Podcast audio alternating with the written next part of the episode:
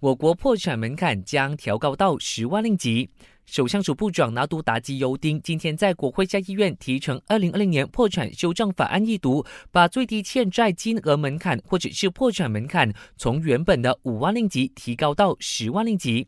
也就是说，国人以后欠十万令吉才可以申请破产。政府是因为担忧新冠肺炎疫情导致破产人数增加，才会提成修正法案的。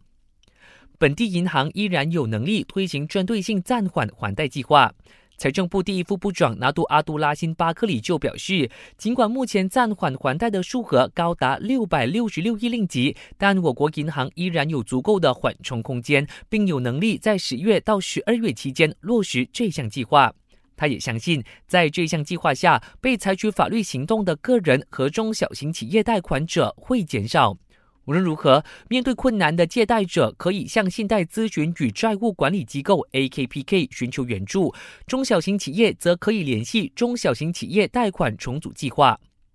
就我国国债方面，目前已经高达八千两百三十八亿令吉，占国内生产总值 GDP 百分之五十三。阿杜拉辛就补充，在新冠肺炎疫情、我国实施振兴经济配套等因素的影响，国债和政府所承担的债务预料在今年底达到一点二六四兆令吉，间接导致我国的财政赤字扩大到占 GDP 百分之五点八到百分之六，比早前预期的百分之三点二来的还要高。但他强调，我国财务纪律是很高的，政府还是有能力偿还债务。